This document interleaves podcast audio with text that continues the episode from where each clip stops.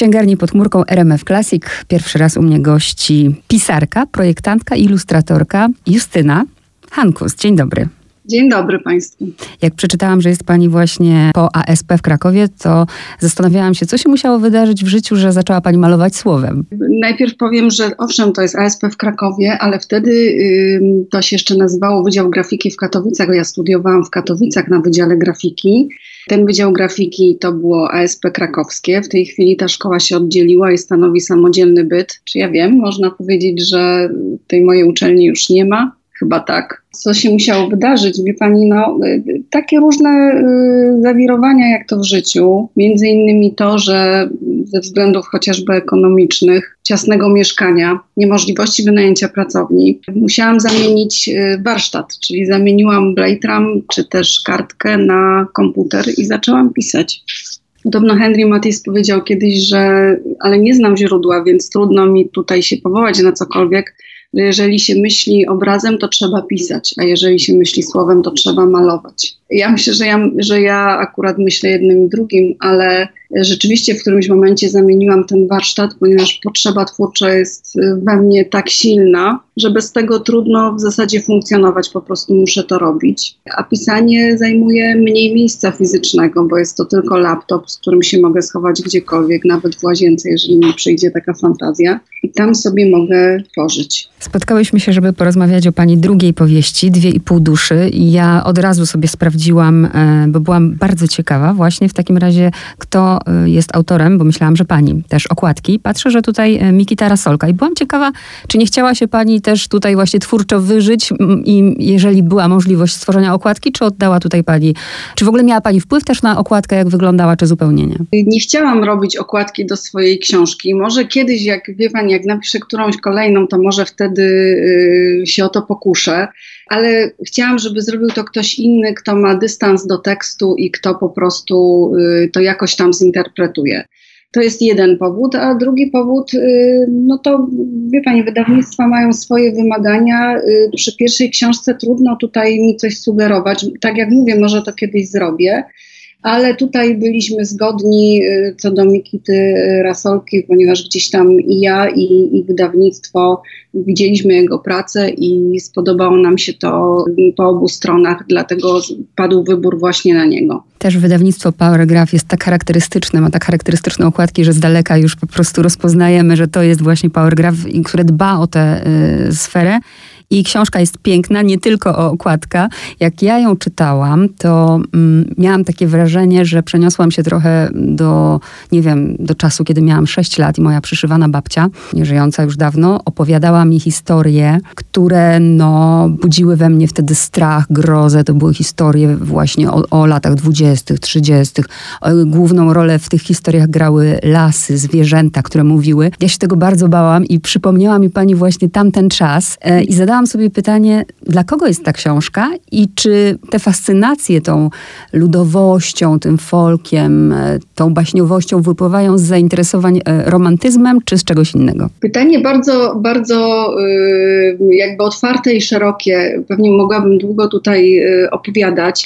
Ja myślę, że to gdzieś wypływa z mojej natury. Ja się urodziłam w Galicji, w Żywcu no nie chcę powiedzieć niedaleko Krakowa, bo to jest jednak 100 parę kilometrów, ale w tamtym rejonie i w tym moim y, małym żywcu y, było dużo przyrody naokoło, było dużo właśnie lasów, dużo było rzek, rzeczek, rzeczułek, jezioro, góry ja tam spędziłam dzieciństwo i ja wprawdzie nie piszę o tamtym regionie, czy jeszcze nie piszę, może kiedyś napiszę. Na razie jakoś nie potrafię się do tego zdystansować, ale myślę, że ta przyroda miała na mnie przeogromny wpływ i odcisnęła na mnie piętno takie, że gdzieś tam zawsze w tej przyrodzie y, znajduję sobie różne niesamowite rzeczy.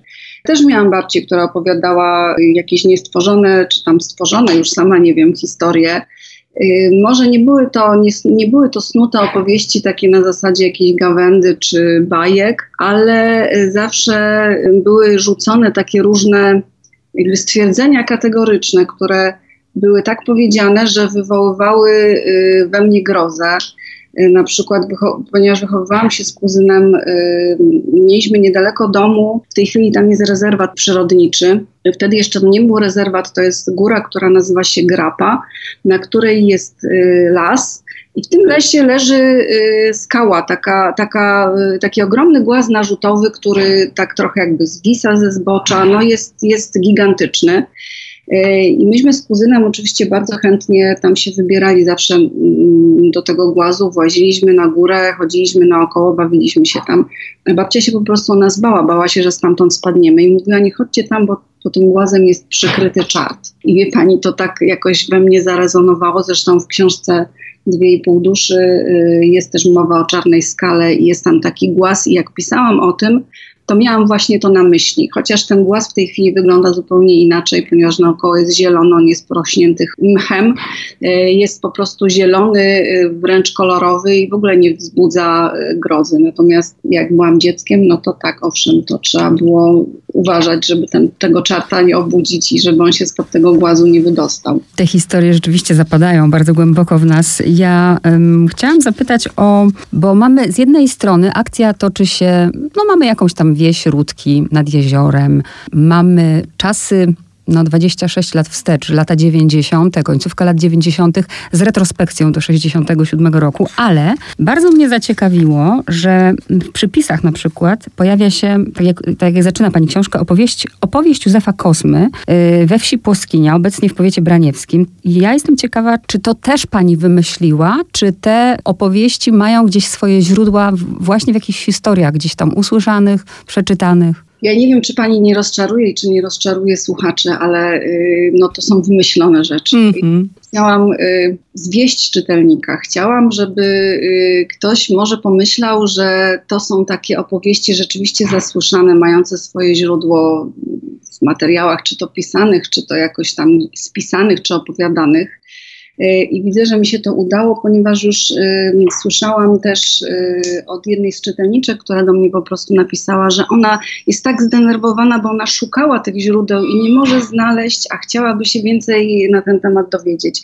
No więc jest to wymyślone, jest to, jest to po to, żeby nadać takiej, w cudzysłowie y, biorąc, wiarygodności tej książce, no i po to, żeby zwieść czytelnika. I bardzo dobrze się to pani udało, ja postąpiłam dokładnie tak samo jak ta czytelniczka i też zaczęłam szukać i później pomyślałam o tym, że to jest właśnie taki zabieg, ale bardzo dobry zresztą zabieg, bo to mm, no jeżeli czytelnik, prawda, chce poszperać i chce poszukać, to, to już jest bardzo dużo, e, jeżeli wykonuje taką, takie działanie. Jak czytałam, to też miałam wrażenie, że trochę jestem w balladach Mickiewiczowskich, trochę jestem w Rejmontowskich Chłopach. E, ja też chciałam zapytać o pani takie fascynacje e, i inspiracje czytelnicze do tej książki. A, ciężkie pytanie, dlatego że widzi pani, no to chyba jest tak, że rzeczywiście ten, ten romantyzm Mickiewiczowski, chociaż ja nigdy nie chciałam, żeby to tak wybrzmiało, y, bo ten Mickiewicz y, szkolny jest taki bardzo y, spopularyzowany, więc ja nigdy nie chciałam, żeby to tak wybrzmiało, ale najwyraźniej jest właśnie tak, jak pani mówi, że ten romantyzm we mnie gdzieś tam siedzi. No a Chłopi to jest jedna z moich ulubionych książek, też szkolnych, nieszkolnych, no taka po prostu bardzo moja i bardzo gdzieś głęboko y, siedząca we mnie. Zawsze mówię, że jestem ziemską babą, to znaczy mam ciągoty do uprawiania roślin, y, do patrzenia jak rosną.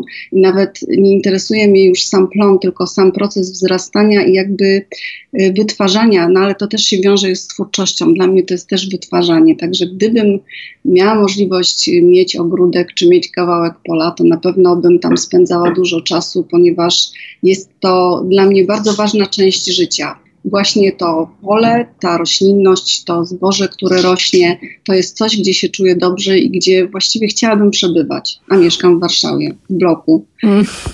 No więc tak się po prostu złożyło. Jestem tu, gdzie jestem, y, tęsknię do tego i właściwie jak się zabieram za pisanie, to zawsze mi się jawią takie krajobrazy przestrzenne związane z ziemią, lasem, rzeką, wodą. Zanim przejdę do bohaterów, to jeszcze jedno pytanie o tytuł i podtytuł, bo ja właściwie nie wiem, czy to jest podtytuł. Bardzo byłam ciekawa, czy tutaj kombinowało wydawnictwo, ponieważ y, domestic noir jest y, gatunkiem, prawda? I zastanawiałam się, czy wydawnictwo tutaj tutaj y, samo nie dodało tego folk noir jako, y, y, no, no nie wiem, nazwanie... nie, nie, nie, nie, nie, nie, właśnie, nie, -hmm. nie. To, to jest, może najpierw o podtytule. Podtytuł jest mój, żeby nie powiedzieć, że jest mojego męża. Ponieważ ja siedziałam kiedyś, jak już miałam tytuł książki, jak już wiedziałam, że książka będzie wydana i tak kombinowałam, jaki to jest gatunek, jaki to jest gatunek i tak chodziłam głośno, mówiłam po domu i dobierałam do tego różne znaczenia, różne wyrazy. Właściwie to nie było mi potrzebne określenie tego gatunku, bo ta książka jest w zasadzie międzygatunkowa, taką przynajmniej, taki przynajmniej miałam zamiar i mój mąż y, siedząc gdzieś tam na tapczanie podniósł nagle głowę i mówi, no przecież to jest folk noir. No i wie pani, to tak zaskoczyło, że, że powiedziałam tak, to jest właśnie to. I jak rozmawiałam potem z wydawnictwem, oni też to zaakceptowali i powiedzieli, że właśnie stworzyliśmy nowy gatunek, więc to jest nowy gatunek. Trochę się śmieję, jak to mówię, ale no powiedzmy, że tak jest. Natomiast Dwie i pół duszy, ta książka miała różne tytuły na, na, na etapie powstawania.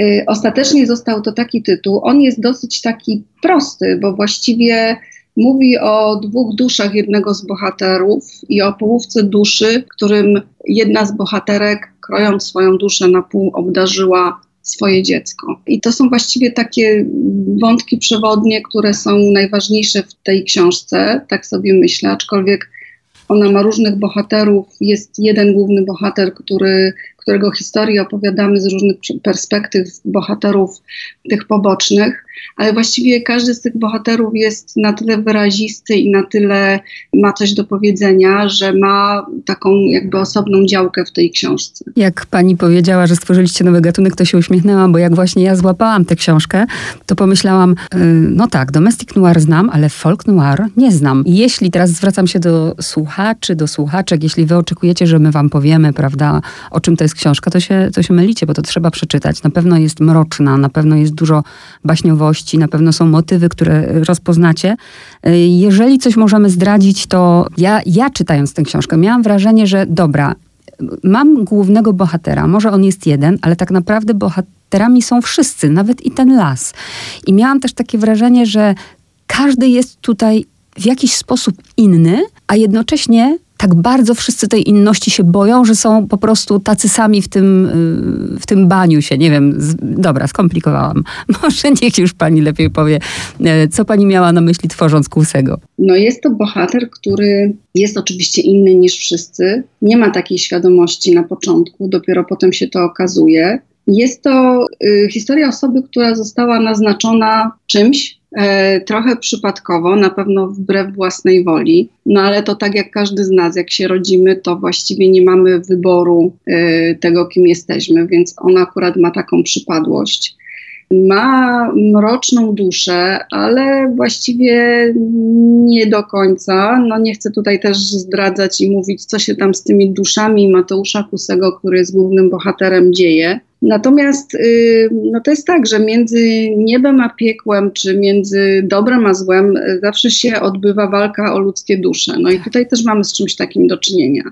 Gdzieś odbywa się jakaś walka, on próbuje coś y, zmienić, coś związanego ze sobą, bo okazuje się, że za jego przyczyną dzieją się we wsi złe rzeczy. Bohater na to nie ma wpływu, jednocześnie dzieje się jak się dzieje może nie tyle przez niego, co w związku z nim. No i mamy historię, która właśnie o tym opowiada i historię o tym, że ten bohater próbuje temu złu zaradzić tak jak potrafi i takimi środkami, jakie ma do dyspozycji. Szuka y, ratunku u innych, czy tam szuka, czy też szuka porady u innych, y, znajduje tą poradę, porada nie, czasem działa, czasem nie działa. W każdym razie y, bohater się miota, tak bym powiedziała, i próbuje doprowadzić do końca coś, y, na co nie miał wpływu, ale co, na co chciałby mieć wpływ w ostateczności. I to powinno Was zachęcić. Ja jeszcze się zastanawiałam, dlaczego Ubrała to pani w lata 90., ponieważ tak wydawało mi się, że te, te lata 90. i tą końcówkę bardzo dobrze pamiętam, a jednak ta społeczność tej wsi, tak jakby ona była oderwana trochę od rzeczywistości, chociaż nie jest, bo pojawia się tam chociażby czasopismo Bravo Girl, ale chodzi mi o to, że ci ludzie, część przynajmniej z nich, ma dostęp do, do innego świata, do tego świata nadprzyrodzonego, a, i części ludzi to też w ogóle nie dziwi.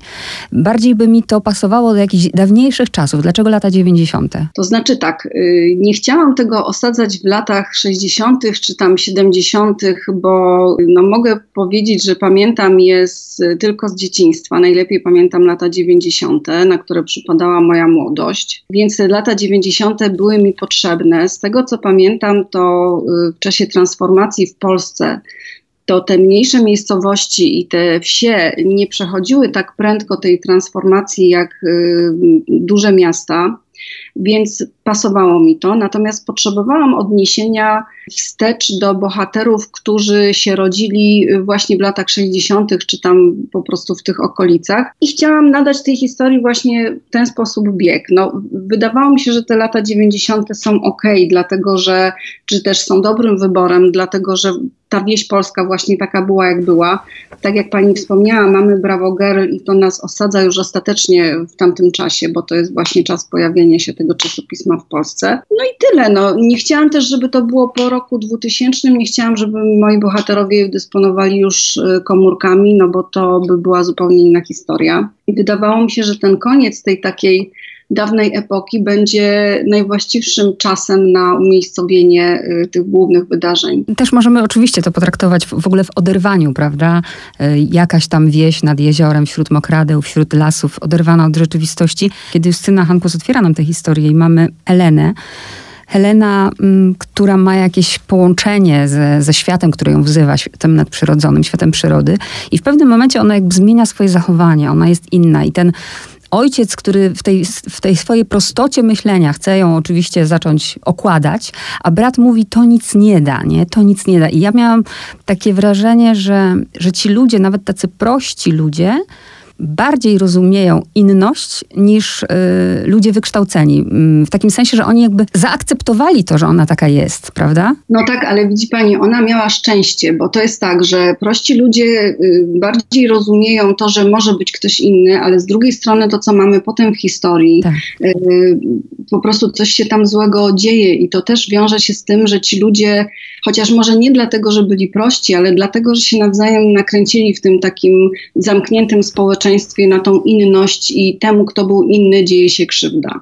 Nie, nie stała się krzywda Helenie w rodzinie, tak jak ojciec próbował, tak jak pani mówi, właśnie zapobiec temu, tym dziwnym zachowaniom córki i próbował ją bić, brat widział, że to nic nie da, bo, bo dziewczyna się tak zmieniła, że właściwie można ją bić, można ją zamknąć, a to i tak nic nie pomoże. Więc jej się jakby w tym sensie nie stała krzywda, można powiedzieć, że miała szczęście.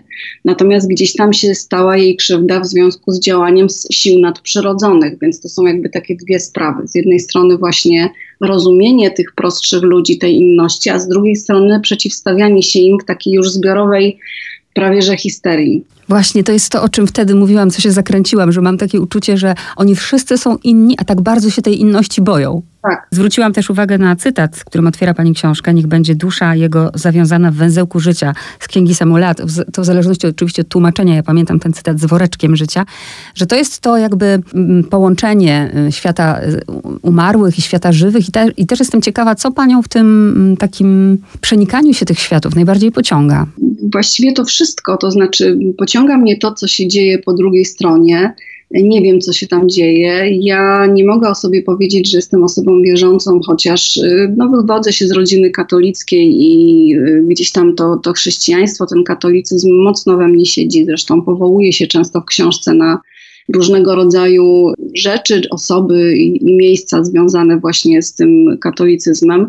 Natomiast no, jest to coś, co mnie fascynuje na zasadzie takiej samej jak pewnie każdego człowieka, co jest dalej. I próbuję sobie w jakiś sposób ten y, byt pośmiertny interpretować na różne strony. Zresztą interpretuję go też w mojej pierwszej książce Grisej o zwykłym osiedlu, w której w ogóle już narratorem jest nieboszczyk, osoba, która nie żyje. E, I gdzieś tam to cały czas obok mnie jest i cały czas, y, cały czas, no może przesadzam, ale często o tym myślę. I właściwie we wszystkim, co piszę, bo pisałam wcześniej też drobne teksty, różne opowiadania, mm, ten świat taki z drugiej strony, czy też świat y, magiczny, świat jakiś taki nierealny, y, świat walki dobra ze złem, mówiąc też y, to trochę trywialnie brzmi, no ale, ale to właśnie dokładnie jest to.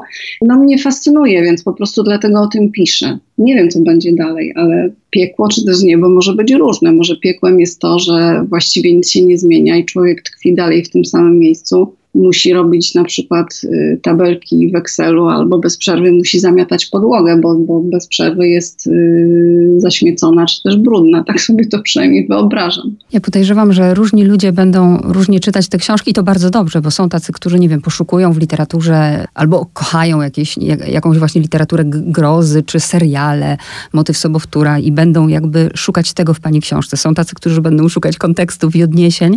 Ja miałam z kolei takie przeżycie z tą odmiennością odmiennością y, i z jedną sceną. Być może nie, nie, będę jej zdradzać, bo nie chcę tutaj wam, słuchacze, zabierać przyjemności, ale mianowicie, że sama sobie zadałam pytanie właśnie, po której jestem stronie. Y, bo główny bohater też był zdziwiony, mm, kiedy jest tam taka scena, przekonacie się sami, kiedy jakby uczestniczy w tym, a nie wie, że uczestniczy, bo to mhm. jest ta jego tak. druga część, prawda? I to, to, to mnie przeraziło. I właśnie zostałam sobie z taką informacją, e, że w każdym z nas jest, e, są te dwie dusze i, i tak jak pani powiedziała, to wcale nie jest banalne, nie? O tę walkę dobra ze złem chodzi. Ja, ja jestem ciekawa, bo już troszkę od premiery minęło właśnie, jaki, z jakim pani odbiorem się spotyka Czego szukają ci czytelnicy? Za co dziękują? Ja mam y, bardzo dobre y, zwroty i bardzo dobre opinie od swoich czytelników. Y, są to różne osoby, które piszą albo do mnie, albo piszą na mediach społecznościowych, albo piszą do wydawnictwa na temat tej książki. No, książka się podoba, co mnie bardzo cieszy. Mam nadzieję, że się będzie czytać długo i, i że dotrze do wielu czytelników. I różnych rzeczy ludzie szukają w tych książkach. Niektórzy szukają Y, mitów słowiańskich i fantastyki. I tutaj y, czasami przeżywają może nie tyle rozczarowanie, co mają jakiś taki, mając jednocześnie zawód, że tych, tych mitów słowiańskich nie jest w książce aż tak dużo. I ponieważ dostali co innego, dostali jakąś taką grozę i niejednoznaczność, to y, kupują to, to znaczy mówią, dobrze, no to jest, to jest okej, okay. więc jedni szukają grozy, jedni szukają mitów, jedni szukają jakiejś takiej poetyckości związanej y, z opisem przyrody, jeszcze inni szukają jakichś takich właśnie zawiłości związanych z bohaterami, tego co się między nimi dzieje. E, jeszcze inni mówią, że te cytaty, o których pani wspomniała na początku, e, są świetne i że to ich po prostu tak niesie i pociąga i, i szukają źródeł i że super zabieg. Także no, bardzo różni są to ludzie i ja się bardzo z tego cieszę, że ta książka jest odbierana na różnych poziomach. Ktoś mi też powiedział o mistycyzmie w tej tak, książce. Tak, tak. Że właściwie ten Kusy jest y, Mesjaszem, tak, który który ma do spełnienia jakieś tam zadanie, ale nagle pojawia się właściwie drugi Mesjasz, który go w tym wyręcza. Też nie chcę zdradzać, kto to jest i co on tam właściwie robi, ale drugi Mesjasz się poświęca, Mesjasz też y, mówiąc niedosłownie, poświęca się w imię jakby dobra ludzkości, chcąc ratować y, Kusego. To się oczywiście tam, co się tam dalej dzieje, nie chcę powiedzieć, czy się udaje, czy się nie udaje, trudno e, stwierdzić. To znaczy, ja bym mogła stwierdzić, ale też nie chcę tutaj czytelnikom za dużo zdradzać.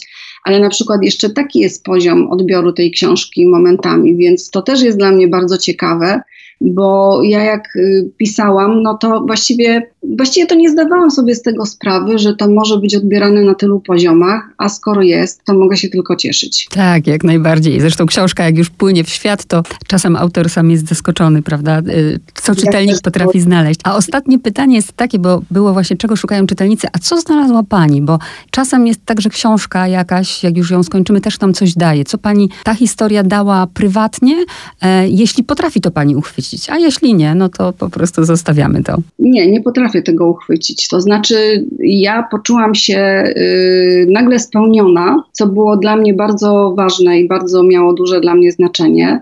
Zaraz po tym spełnieniu poczułam niedosyt, że muszę jeszcze coś powiedzieć y, ale nawet nie o tej książce, tylko w jakiejś następnej historii, że to jest nie wszystko, co, co chciałabym. No i właściwie tyle. No, cieszę się, że ta książka jest, y, jest teraz obok mnie, mogę sobie ją tutaj poklepać. Jest to bardzo przyjemne uczucie dla debiutanta, dla kogoś, kto dopiero zaczyna, bo pewnie mogę powiedzieć o sobie, że dopiero zaczynam. I dobrze jest tą książkę widzieć na półce, dobrze jest widzieć, że ludzie ją czytają i to jest właściwie to, co chciałby mieć, jak sądzę, y, każdy pisarz. A jeszcze rekomendacje Radka Raka, powieść ciemna, pogańska i prawdziwa, pozbawiona cepeliowej pozłotki. To już e, taki, taka wisienka. Tak, tak. Ja bardzo podziękowałam Radkowi. Nie znaliśmy się wcześniej, poznaliśmy się w wydawnictwie Powergraph. Okazuje się, że mamy wiele wspólnych cech. Ja pochodzę z Galicji, Radek Rak pochodzi z Galicji i jak rozmawialiśmy, to no, wiele wspólnych linków, wiele wspólnych wspomnień i wiele takich rzeczy, które są e, takie same w jego wspomnieniach, jak i w moich. Także coś w tym jest, że jemu się ta książka spodobała i że tak pięknie o niej napisał. Bardzo mu za to dziękuję i cieszę się z tego. Justyna Hanku z Dwie i pół duszy Folk Noir, bardzo dziękuję za rozmowę. Bardzo dziękuję.